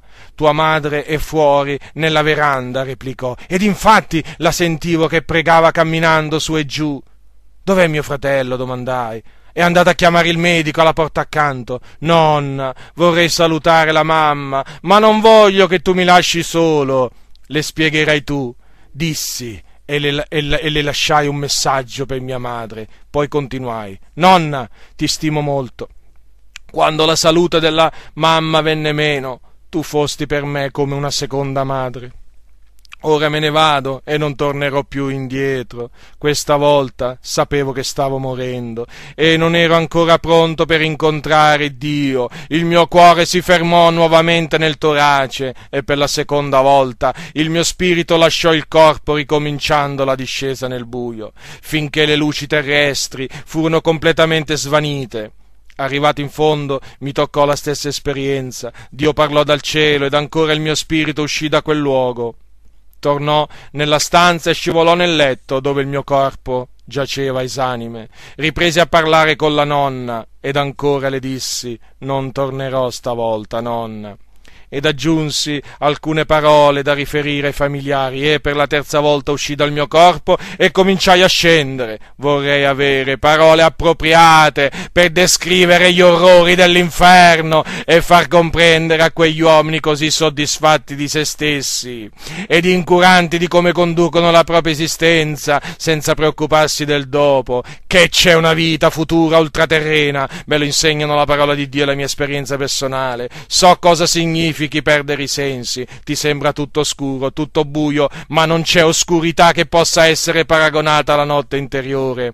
Quando cominciai a discendere per la terza volta, il mio spirito esclamò con un urlo, Dio, io appartengo alla Chiesa, sono anche battezzato in acqua, Aspettai da lui una risposta che non arrivò. Udì soltanto la mia stessa voce che ritornava a risuonare fortemente, quasi a prendermi in giro. Occorrerà molto di più che la semplice appartenenza ad una chiesa e un battesimo nell'acqua per evitare le pene dell'inferno e guadagnarsi il cielo, cioè andare in cielo. Questa è una espressione, la aggiungo io, che si usa in inglese, però eh, non è che uno si guadagna il cielo, è andare in cielo. Gesù disse bisogna che voi siate generati di nuovo. Io credo certamente al battesimo in acqua, ma soltanto dopo che un individuo sia stato generato di nuovo. Certo, io credo nella comunità ecclesiastica, nei gruppi di cristiani uniti per lavorare nel nome di Dio, ma se sarete soltanto uniti alla Chiesa e sarete soltanto stati battezzati senza però essere realmente nati una seconda volta, andrete all'inferno. Come uscì una terza volta dal baratro e rientrai nel mio corpo, il mio spirito iniziò a pregare, mi ritrovai che continuavo la preghiera a voce così alta che mi, che mi udì tutto il vicinato. La gente accorreva in casa per vedere cosa fosse successo, guardai l'orologio e vidi che era precis- erano precisamente le 19.40. Era l'ora della mia rinascita, grazie alla provvidenza divina per l'intercessione di mia madre. La mia preghiera non era legata al fatto che io fossi battezzato o che appartenessi alla Chiesa, ma implorando Dio gli domandavo di avere pietà di me, peccatore, di perdonarmi per i miei peccati, di purificarmi da ogni iniquità. Lo accettavo, lo riconoscevo quale mio personale salvatore. Mi sentii così bene, come se un pesante fardello fosse scivolato via dalle spalle. Io credo nelle visioni. Aversa 1987, tradotto appunto in italiano, pagina 3, dalla pagina 3 al versetto 6. E poi vi volevo, eh, vi volevo rendere partecipi di una testimonianza che ho, abbiamo trovato. Eh, abbiamo trovato su un, eh, su un eh, come si dice, un, un magazine, un, un, giornale cristiano che si, si, si, chiamava a quel tempo The Apostolic Faith, cioè la fede apostolica, che eh, appunto qui stiamo parlando proprio del, dell'inizio dello scorso secolo, precisamente del 1906. Si parla in questo, in questo giornale evangelico pentecostale di un fratello di nome eh, Giunche che dopo che si era convertito eh, dice che non aveva potuto credere alle dichiarazioni della scrittura sull'inferno ed aveva insegnato che le sofferenze dei perduti sarebbero consistite in un rimorso e in un'angoscia spirituale, ma non in un fuoco. E dice che questo fratello fu convinto che invece eh, i peccatori saranno tormentati da un fuoco, da una visione, da una visione in cui il Signore gli fece vedere persone che venivano, eh, che cadevano nel fuoco, urlando, un urlo che spezz- gli spezzò il cuore. E dice che quando li vide cadere nel fuoco in questa visione, sentì persino le risate dei demoni, eh, quando ognuna di quelle persone raggiungeva, raggiungeva il fuoco. E Gesù in questa visione, Gesù Cristo, gli comandò a questo fratello di predicare un inferno di fuoco esattamente come lo troviamo nella parola di Dio. E lui promise di ubbidire al Signore. Questa testimonianza si trova nell'Apostolic Faith, volume 1, numero 3, Los Angeles, California, novembre 1906, pagina 4. È significativa questa, questa, testimonianza, vedete? Già nel 1906, quindi in pieno movimento pentecostale, tenete presente il movimento pentecostale era sorto da pochi anni, ebbene, già, cioè, c'erano già allora dei credenti che mh, mm, non potevano credere che, eh, che fu- il fuoco di cui parla la scrittura fosse veramente fuoco. Quindi vedete, non è cambiato, non c'è niente di nuovo sotto il sole. Però il Signore, mediante una visione, lo convinse a questo fratello, gli fece intendere la verità. E qual è la verità? Quella che è scritta. Quella che è scritta, cioè che il fuoco è fuoco. Punto. E quindi, cioè, eh, cari fratelli, state attenti, state attenti, guardatevi da tutti coloro che in una maniera o nell'altra vi vogliono convincere o vi dicono che il fuoco non è vero fuoco. Perché la scrittura insegna chiaramente, avete potuto voi, eh, da voi constatare i passi della scrittura, ve li ho letti, molti di questi ve li ho letti, altri ve li ho citati solamente. La scrittura è chiara, è chiara, molto chiara. Quindi chi ha orecchi da udire, oda. Adesso passiamo alla confutazione della seconda falsa dottrina, quella sulla Nuova Gerusalemme. Eh sì, perché qui hanno fatto diventare pure la Nuova Gerusalemme un simbolo. È preoccupante. Stanno facendo diventare simboli veramente, ma tante e tante di quelle cose che veramente adesso non so cosa, cosa ci rimarrà qui eh, della Sacra Scrittura. E il fuoco non è vero fuoco. E la Nuova Gerusalemme non è una, una, una vera città. Ma allora veramente qui cioè, ma veramente allora noi, noi che crediamo alla, alla, alla, letteralità di queste cose, cosa siamo? Degli stupidi? Siamo degli ingenui? Che cosa siamo? Lo vorrei tanto, cre- lo vorrei tanto chiedere a queste persone. Magari qualcuno mi scriverà dopo, dopo che avrà sentito questa confutazione. Firmatevi però, eh, quando, quando mi scrivete, eh. Io mi firmo perché non ho paura. Noto invece che molti quando mi scrivono non si firmano, usano account internet anonimi perché hanno paura di essere riconosciuti. Me, nemmeno il nome mettono alcuni. Magari me ne dicono di tutti i colori, però dopo quando arriva la fine non trovo, non trovo quello che dovrei trovare. Nella lettera di un vero uomo, il nome e il cognome non è dimenticanza, non è dimenticanza, è codardia. Nella Chiesa ci sono molti codardi. Io parlo pubblicamente, non mi nascondo. Quindi, se mi volete scrivere, conoscete il sito, conoscete l'email, scrivetemi, vi risponderò, ma però firmate le lettere. Allora passiamo alla confutazione di quest'altra falsa dottrina. La nuova Gerusalemme è un simbolo. Allora, innanzitutto vi leggerò come al solito le dichiarazioni, così almeno sapete chi insegna questa, quest'altra falsa dottrina, e dopo passerò alla confutazione. Allora, nel libro di Oswald Sanders dal titolo Essere con Cristo che è stato pubblicato in Italia da Adi Media e che ha la prefazione di Francesco Toppi, ripeto, ex presidente dell'Assemblea di Dio in Italia, leggiamo quanto segue. Appunto nella prefazione, eh? Prima vi leggo quello che dice Francesco Toppi nella, nella prefazione. Oswald Sanders ha la grande abilità di riassumere in pochi capitoli con un linguaggio semplice tutta l'escatologia biblica, che altri studiosi hanno trattato in voluminose pubblicazioni. Egli ha esposto l'argomento con estrema chiarezza. Ora notate molto bene perché le parole hanno un peso e hanno un significato. Ce l'hanno le mie ce l'hanno pure quelle degli altri. Tutto ciò a pagina 5 di questo libro, che si intitola, lo ripeto, Essere con Cristo, cosa di gran lunga migliore. Vi potete così andare ad accertare di quello che leggo. Ora c'è scritto che ha esposto l'argomento con estrema chiarezza. Bene, e quindi uno si aspetta estrema chiarezza. Se tu in un, in, nella profezione di un libro trovi scritto una frase del genere, poi detta naturalmente da qualcuno che, che è ascoltato nell'ambito di quella denominazione o chiesa o così via, è chiaro che ti aspetti veramente estrema chiarezza. Bene, io, la chiarezza, io l'ho letto il libro, la chiarezza l'ho trovata non in tutto il libro. In parte del libro c'è chiarezza, sono rimasto contento nel leggere eh, le cose eh, vere, giuste, perché ce ne sono, ma ci sono delle cose oscurate, oscurate, ci sono parti della Sacra Scrittura oscurate. In particolare, quello che la scrittura dice a proposito della Nuova Gerusalemme. Ecco cosa leggiamo in questo libro. Un caso di interpretazione in chiave simbolica che vale la pena citare viene fatto anche da un altro scrittore evangelico nel libro dal titolo La rivelazione di Gesù Cristo.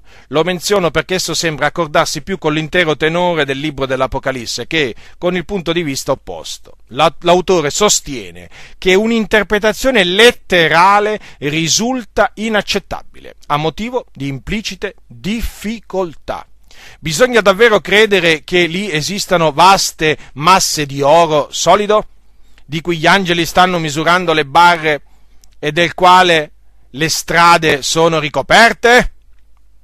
Questa opinione non può essere sostenuta coerentemente, senza fare violenza al linguaggio figurativo.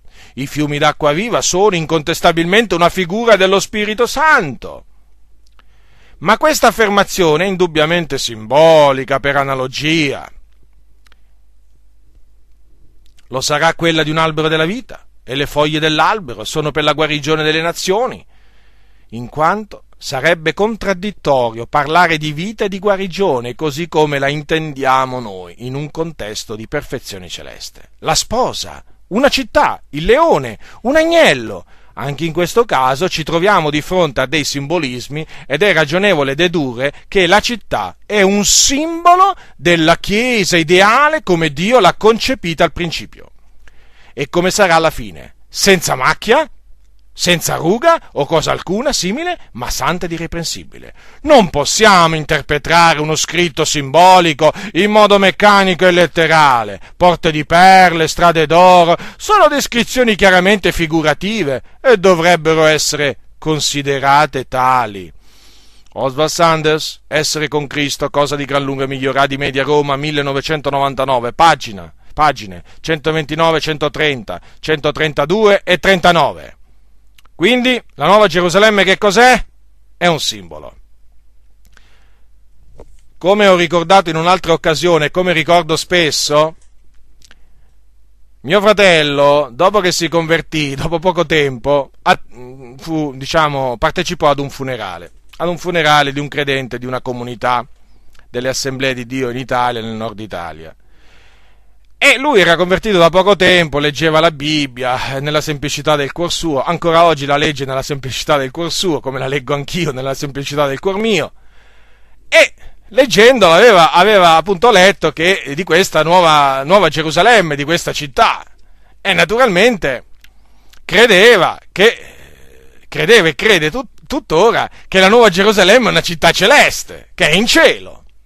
Ebbene, Durante il, il funerale aveva, aveva, a fianco un pastore, un pastore, delle Adi che si chiama Germano Giuliani, pastore della chiesa, della chiesa Adi di Milano, sarebbe il locale di culto che è in Viale delle Forze Armate, zona Baggio.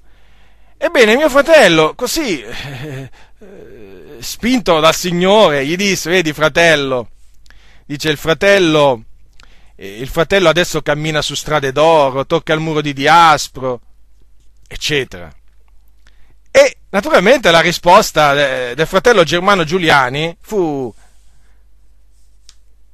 non, non si fece attendere e fu questa. Rimarrei molto deluso se le cose fossero così. E poi gli disse altre cose che nella sostanza si possono riassumere in questa frase, le cose stanno scritte così solo per far capire, ma non sono realmente così. Al che mio fratello aprì la bocca e gli disse, quel che è scritto, è scritto. È chiaro che quando lui sentì questo rimase colpito, quando io sentì questo rimasi pure io colpito.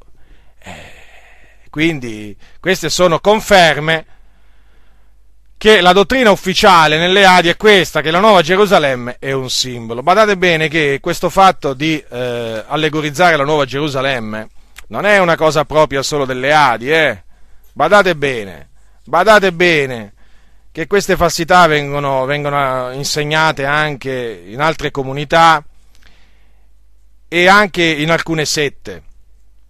Considerate, considerate che eh, Emanuele Swedenborg, forse ad alcuni di voi non dice niente questo, questo, questo nome, ma comunque chi, eh, chi come me ha avuto occasione di leggere libri, sul, eh, libri di apologetica eh, sa che è un nome ben conosciuto nell'ambiente dello spiritismo, perché questo Emanuele Swedenborg era uno spiritista, un medium, era svedese, visse nel XVIII secolo e eh, lui ha fondato una, una chiamia, si chiama chiesa, ma non è una chiesa, è una setta, questi proprio insegnano eresie di perdizione.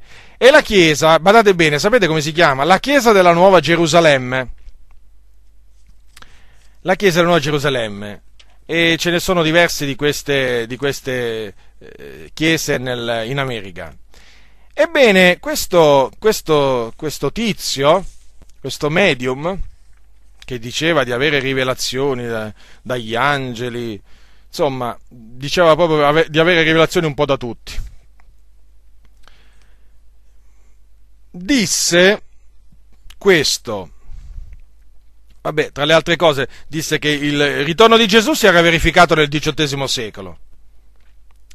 E poi, perché lui lo, lo interpretava allegoricamente il ritorno di Cristo, perché secondo lui il ritorno di Cristo era la, la chiave dell'interpretazione delle scritture che era stata data a lui e eh, interpretò allegoricamente anche la Nuova Gerusalemme. E sapete che significato gli diede alla, alla, alla Nuova Gerusalemme?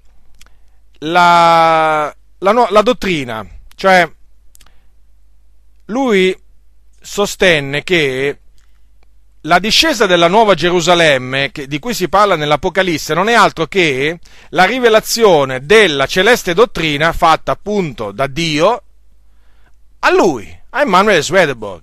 Ora, quello che ha insegnato Swedenborg, siccome che io non voglio entrare nei particolari, è un cumulo di menzogne, ma menzogne veramente di ogni genere. Non ha niente di celeste dottrina il suo insegnamento, sono falsità. Ma perché vi ho voluto menzionare questo, eh, questo, questo medium? Perché? Perché essendo un medium allegorizzò naturalmente sotto, sotto la, la, la, guida degli spiriti maligni, allegorizzò sia il ritorno di Cristo che la discesa della Nuova Gerusalemme. Per lui la Nuova Gerusalemme non era una, una vera città, era la, eh, la, la celeste dottrina. Ora, questo dovrebbe, dovrebbe far riflettere, dovrebbe far riflettere alcuni, seriamente riflettere. Ora, qual è la conclusione a cui sono arrivato? Che il fatto di avere, fa, di, di avere eh, fatto diventare la nuova Gerusalemme da vera città a simbolo è qualcosa che viene dal diavolo. Dal diavolo. Non importa se lo dice un medium, non importa se lo dice un pastore evangelico. Questa allegoria è dal diavolo, perché la nuova Gerusalemme, come vedremo tra poco, è una città, una vera città, una città che esiste, che fu vista da Giovanni. Non è un simbolo e nemmeno rappresenta qualcosa, è una città che un giorno poi scenderà sulla nuova terra che Dio creerà a suo tempo. Allora, leggiamo le parole di Giovanni nell'Apocalisse Leggerò queste parole per confutare questa ennesima diavoleria che viene insegnata. Capitolo 21, versetto 9. Giovanni dice, e venne uno dei sette angeli che avevano le sette coppe piene delle sette ultime piaghe, e parlò meco dicendo, vieni e ti mostrerò la sposa, la moglie dell'agnello, e mi trasportò in spirito su di una grande ed alta montagna, e mi mostrò la santa città, Gerusalemme, che scendeva dal cielo da presso a Dio, avendo la gloria di Dio. Il suo luminare era simile a una pietra preziosissima, a guisa di una pietra di diaspro cristallino. Aveva un muro grande ed alto, aveva dodici porte e alle porte dodici angeli e sulle porte erano scritti dei nomi, che sono quelli do, delle dodici tribù dei figli di Israele. A oriente c'erano tre porte, a settentrione tre porte, a mezzogiorno tre porte e a occidente tre porte. E il muro della città aveva dodici fondamenti, e su quelli stavano i dodici nomi dei dodici apostoli dell'agnello e colui che parlava meco aveva una, misura, aveva una misura, una canna d'oro per misurare la città, le sue porte e il suo muro. E la città era quadrangolare e la sua lunghezza era uguale alla larghezza. Egli misurò la città con la canna ed era 12.000 stadi. Uno stadio equivaleva a 185 metri. La sua lunghezza, la sua larghezza e la sua altezza erano uguali ne misurò anche il muro ed era di 144 cubiti a misura d'uomo, cioè d'angelo. Un cubito era circa 40, 48 centimetri a misura d'uomo c'è d'angelo. Il muro era costruito di diaspro e la città era d'oro puro, simile a vetro puro. I fondamenti del muro della città erano adorni d'ogni maniera di pietre preziose. Il primo fondamento era di diaspro, il secondo di zaffiro, il terzo di calcedonio, il quarto di smeraldo, il quinto di sardonico, il sesto di sardio il settimo di crisolito, l'ottavo di berillo, il nono di topazio, il decimo di crisopazio, l'undecimo di giacinto, il dodicesimo di ametista. E le dodici porte erano dodici perle, e ognuna delle porte era fatta d'una perla, e la piazza della città era d'oro puro, simile a vetro trasparente e non vidi in essa alcun tempio, perché il Signore Dio l'Onnipotente e l'agnello sono il suo tempio. E la città non ha bisogno di sole né di luna che risplendano in lei, perché la illumina la gloria di Dio e l'agnello è il suo luminare, e le nazioni cammineranno alla sua luce, e i re della terra vi porteranno la loro gloria e le sue porte non saranno mai chiuse. Di giorno le notti qui non sarà più, e in lei si porterà la gloria e l'onore delle nazioni, e niente di mondo, e nessuno che commetta abominazione o falsità ventreranno, ma quelli soltanto che sono scritti nel libro della vita dell'agnello. Poi mi mostrò il fiume dell'acqua della vita, limpido come cristallo, che procedeva dal trono di Dio e dell'agnello. In mezzo alla piazza della città ed ambi lati del fiume stava l'albero della vita, che dà dodici raccolti e porta il suo frutto ogni mese, e le foglie dell'albero sono per la guarigione delle nazioni, e non ci sarà più alcuna cosa maledetta, e in essa sarà il trono di Dio e dell'agnello, e i suoi servitori gli serviranno, ed essi vedranno la sua faccia, e avranno in fronte il suo nome, e non ci sarà più notte, ed essi non avranno bisogno di luce, di lampada, né di luce di sole, perché li illuminerà il Signore Dio, ed essi regneranno nei secoli dei secoli. Fratelli nel Signore, questa, questa è la città che ha i veri fondamenti, il cui architetto e costruttore è Dio. Questa è quella città che aspettava Abramo. Questa, questa è scritta al capitolo 11, versetto 10 degli ebrei, che Abramo aspettava la città, che ha i veri fondamenti al cui architetto e costruttore Dio. Ma questa città vi siete mai domandati qual era? Ditemi un po', ma che cos'era la Gerusalemme di sotto o la Gerusalemme di sopra? Era la Gerusalemme di sopra. Quindi, come l'ha chiamata la scrittura? La città che ha i veri fondamenti, e li abbiamo visti i fondamenti che c'ha, e il cui architetto e costruttore è Dio. Fratelli, ma dinanzi a queste parole, ma dinanzi a queste parole, ma vi potrebbe mai balenare nella mente il pensiero che quella città è un simbolo? Come abbiamo letto nella dichiarazione del libro di Oswald Sanders. Ma come, come si fa? Come si fa? Come si fa a dire queste cose? Veramente, fratelli, mi si spezza il cuore. Vi confesso che io, quando leggo queste cose, a me mi si spezza il cuore perché non sopporto, non sopporto che la verità venga soffocata dalla menzogna, non sopporto che i fratelli, non sopporto che i fratelli vengano ingannati con questi sofismi, con questi vani ragionamenti. Non lo sopporto. Non lo sopporto. Io non prendo piacere. Io non prendo piacere nel leggere gli errori. Io prendo piacere nel leggere la verità. Gli errori sono costretto a leggerli perché li ricerco per confutarli per amore vostro, fratelli. Per amore vostro, fratelli. Per amore del Signore. Perché amo il Signore che è la verità e la verità mi ha reso libero. È solo la verità che rende liberi. Le ciance non rendono libero nessuno. Le menzogne non non rendono libero nessuno, gli errori non rendono libero nessuno, è la verità che rende liberi.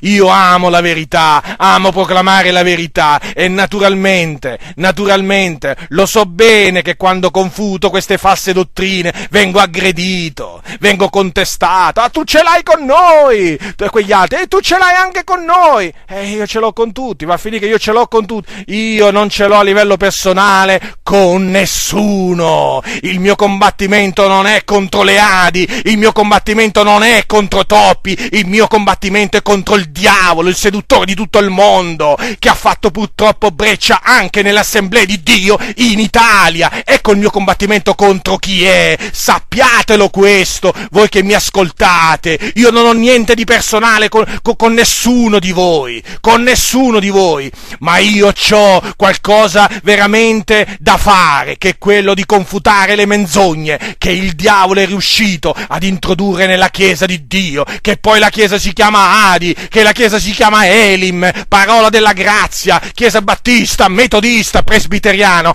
poco importa, a me non importa niente, come voi sapete io confuto l'uno e confuto l'altro, non mi trattengo dal confutare qualcuno semplicemente perché è pentecostale o perché fa parte di una Chiesa magari di cui si può dire che, eh, che vi posso dire in, in Italia da cento anni, e Dio si è usato per salvare tanti anni, no no assolutamente, io non mi lascio ingannare da questo.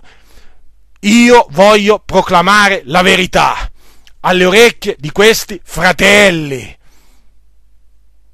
Lo so bene, lo so bene, lo so bene che mi detestate, molti di voi, lo so bene, ma d'altronde è inevitabile. Ma come diceva Paolo, sono diventato vostro nemico dicendovi la verità? Ricordatevi, ricordatevi, chiunque voi siate, di, quale, di qualsiasi chiesa voi siate, siate, siate membri, fedeli sono le ferite di chi ama, frequenti i baci di chi odia. Ricordatevi queste parole scritte nella parola del Signore. Io preferisco essere vostro nemico, ma per avervi detto la verità, che invece essere vostro nemico perché magari vi faccio del male. Sappiatelo questo. Mi attirerò insulti, parole amare, insinuazioni. Oramai sono abituato. Ma quello che faccio lo faccio nel cospetto di Dio, mosso da sincerità, per amore della verità, nient'altro. Nient'altro. Come diceva Paolo, io sopporto ogni cosa per amore degli eletti, affinché anch'essi conseguano la salvezza eterna. La salvezza con gloria eterna in Cristo Gesù. Ora, è evidente dalle parole della Sacra Scrittura che la Nuova Gerusalemme è una vera città. Che volete? Cioè, mi, mi, sembra, mi sembra veramente superfluo continuare, perché è così chiaro. Prendete le scritture così come sono e ritenete nel vostro cuore la descrizione di questa città, perché, come l'ha vista Giovanni, così la vedremo pure noi. Quelle porte, fratelli, che sono perle. Per quelle porte noi entreremo un giorno, se persevereremo fino alla fine nella fede. Entreremo dentro quella città, perché il Signore ci ha lavato, ha lavato le nostre vesti nel sangue dell'agnello. E io non vedo l'ora di entrare in quella città gloriosa. Non vedo l'ora perché il Signore l'ha preparata per i suoi eletti, l'ha preparata per i santi, l'ha preparata per i suoi figliuoli. questa città non fu vista solo da Giovanni, ma è stata vista anche da fratelli. Ci sono varie testimonianze per il mondo di fratelli e di sorelle a cui il Signore ha fatto vedere la nuova Gerusalemme. E c'è una testimonianza che mi ha colpito particolarmente, che alcuni anni fa ho tradotto dalla lingua inglese in italiano, quando le testimonianze confermano la verità, fratelli, bisogna parlarne. Invece non bisogna parlare di quelle testimonianze che introducono false dottrine, comportamenti sconvenienti, cose contrarie alla Sacra Scrittura, ma quelle testimonianze che confermano pienamente la sana dottrina, bisogna veramente raccontarle per rendere partecipi a più fratelli di tutto ciò la verità la verità, non possiamo fare nulla contro la verità. Ebbene, c'è la testimonianza di questo eh, fratello, si chiama questo fratello Boris Pilipchuk, e diversi anni fa è morto in ospedale e eh, dopo che morì fu portato nel, nell'obitorio. Ebbene, lui racconta nella sua testimonianza come quando si è dipartito dal corpo, è andato in cielo. È andato in cielo e racconta pure quello che ha visto. Ascoltate, ascoltate quello che dice questo fratello, perché è veramente interessante e di grande consolazione. Questo fratello è un fratello ucraino. Ecco quello che dice Boris io mi sentii come se ero cosciente. Io cominciai a vedere con i miei propri occhi quello che accadde dopo un colpo interno nel corpo. Cominciai a vedere tutte le cose come dall'alto. La mia anima uscì fuori da me e guardai al mio corpo. I medici, con i loro lunghi vestiti bianchi, si erano radunati attorno a me Numerose apparecchiature furono collegate al mio corpo, i medici tentarono di portarmi ad una condizione normale, essi corsero attorno e applicarono ogni possibile provvedimento, ma tutti i loro sforzi non servirono a nulla. Allora io cominciai ad ascendere dalla terra. La terra diventò sempre più piccola, essa diventò così piccola e poi essa sparì completamente. La mia, la mia trasportazione fu accompagnata da un continuo fischio nelle mie orecchie. Poi io finì in un luogo straordinario che era così illuminato che io cominciai a sentirmi bene. Vidi una scala fatta d'oro che emanava dei raggi di gloria. La scala era piuttosto larga. Su entrambi i lati della scala c'erano delle sbarre d'oro, lungo le quali, dal fondo fino alla cima, c'erano degli angeli con delle ali vestiti di bianco, con delle cinture d'oro, i loro capelli erano bianchi, le loro facce splendevano tanto come il lampo, i loro occhi erano come due lanterne, essi avevano delle facce umane, il colore delle loro mani e delle loro gambe era come quello di schegge di rame risplendente, esteriormente gli angeli erano come gli uomini. Attorno alla scala e sotto di essa stavano in piedi un gran numero di angeli di cui non posso descrivere il numero. Questi angeli erano senza ali, tutti gli angeli stavano cantando dei salmi. E sorprendentemente io non sapevo in che lingua essi stavano cantando, ma in quel momento io compresi totalmente le parole del salmo. Essi cantarono: O Signore, tu sei degno di tutta la gloria e di tutta la lode. Tu, Signore, creasti i cieli e la terra, tu sei degno della nostra lode. Poi vidi una luce straordinaria alla fine della scala, ma la luce non era come quella del sole o di una saldatrice la quale ha un effetto dannoso sugli occhi. La luce era straordinariamente intensa, ma non faceva male agli occhi, era calda, calmante, piena di gioia e di pace. Io ero pieno di gioia, fino al punto che le semplici parole non possono descrivere come io mi sentivo. La mia gioia continuò ad aumentare e non ci fu nessun limite alla gioia che provai. Io non so come descrivere in parole questa visione, questa sensazione, ma vorrei che voi immaginaste l'immagine che mi, che mi mostrò il Signore. Più tardi io sentì una voce che veniva dal posto dove si trovava la meravigliosa luce, che disse, figlio mio, vieni a me, io ti mostrerò qualcosa, io ti aiuterò. Dal mezzo del gran numero di angeli, due angeli vennero dietro di me, uno stette alla mia sinistra e l'altro alla mia destra, proprio a poca distanza da me. Io non voltai indietro la mia testa, io non guardai dietro a me e non guardai attorno a me, ma pareva che io potevo guardare a 360 gradi attorno a me. Io non ero nervoso e non provai nessuna forma di disagio. Ero completamente calmo e così felice, fino ad un punto che non potrei eh, non posso descrivere come mi sentii, né allora né pure adesso. Io non feci nessuna domanda e, e, a nessuno come per esempio dove mi trovo, che cosa mi è accaduto, che cosa accadrà eh, più tardi. Io mi sentivo completamente fiducioso in me stesso, cioè vuole, vuole dire tranquillo, come se eh, stavo in un posto familiare. Io mi sentii come se vivessi permanentemente in quel luogo. Poi lo Spirito Santo mi trasferì in una vasta pianura, nella quale saltellavano dei cavalli molto belli. Nel centro del campo c'era una grandissima città a forma di cubo. Quando la notai cominciai ad avvicinarmi ad essa, ma io ma io mi appressai alla città in una maniera differente, non come un uomo cammina normalmente sul terreno io mi spostai senza che i miei piedi toccassero terra, era come se io stessi scivolando. Gli angeli mi accompagnarono, più vicino alla città mi appressavo e più intenso fu il piacere che sperimentai da quello che io vidi. C'erano dei muri molto alti, che erano multipli in numero e di differenti colori, c'erano in tutto dodici colori, che emanavano raggi e brillavano come una luce risplendente.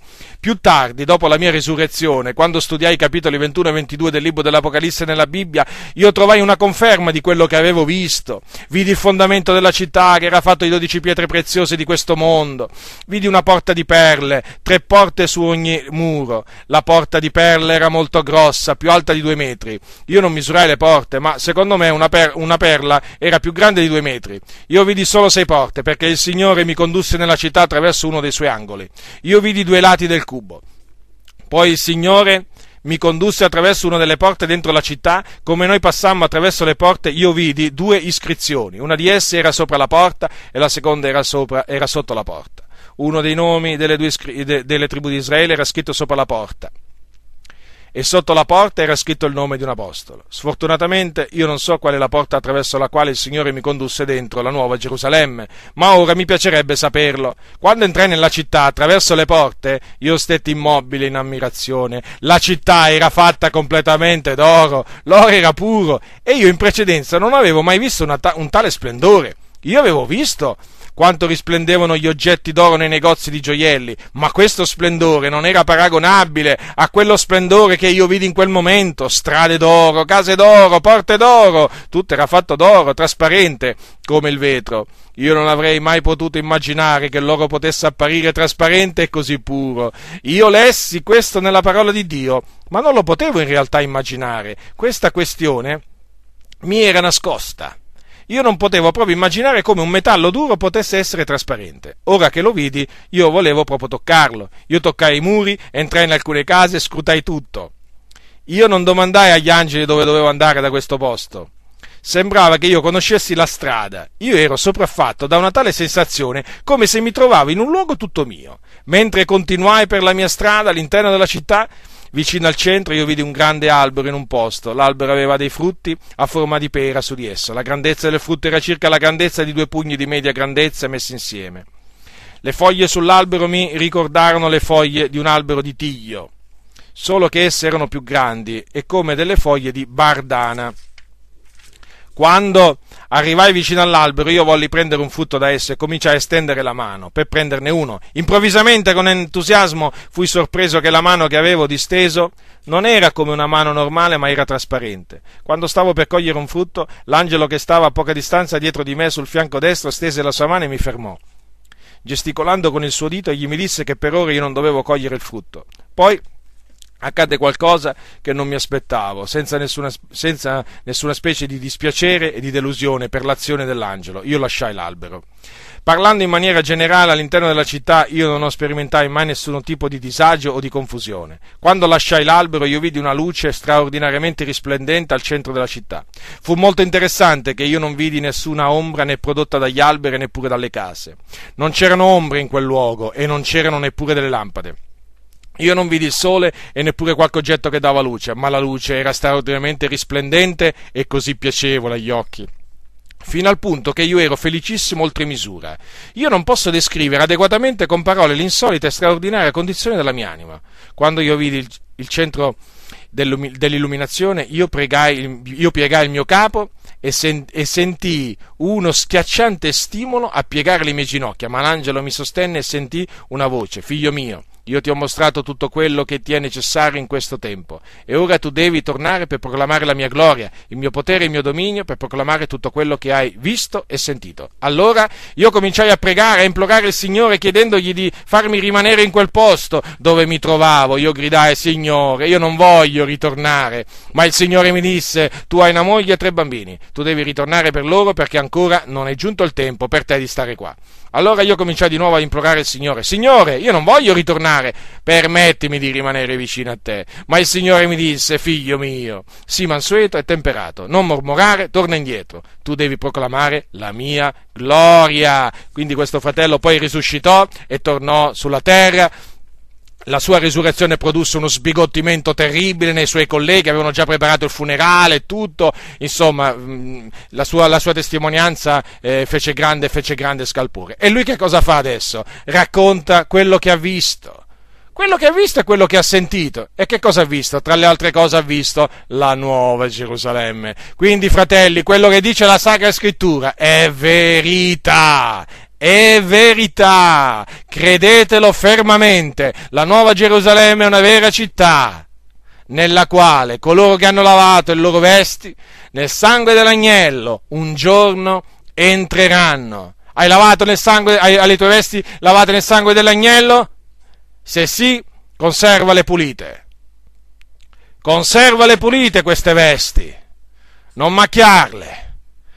Se invece ancora hai abiti sudici addosso, perché sei un peccatore, sei traviato, ribelle, insensato, magari frequenti pure il locale di culto, ma ancora sei schiavo del peccato, sei morto nei tuoi falli e nelle tue iniquità, allora, dato che ancora davanti agli occhi del Signore tu sei vestito di cenci, di vestiti sudici, allora ti esorto a ravvederti, a credere nel Signore Gesù Cristo, affinché Lui ti spogli di queste, di queste tue vesti sudici e ti rivesti con, il, con le vesti del sangue del, eh, lavate nel sangue dell'agnello. Sì, sono vesti bianche, lavate nel sangue di Cristo Gesù, il nostro Signore, il nostro Salvatore. Lui, sì, lui che sulla croce ha sofferto, il giusto per gli ingiusti, per condurci a Dio, lui che ha sparso il suo sangue per riconciliarci con Dio.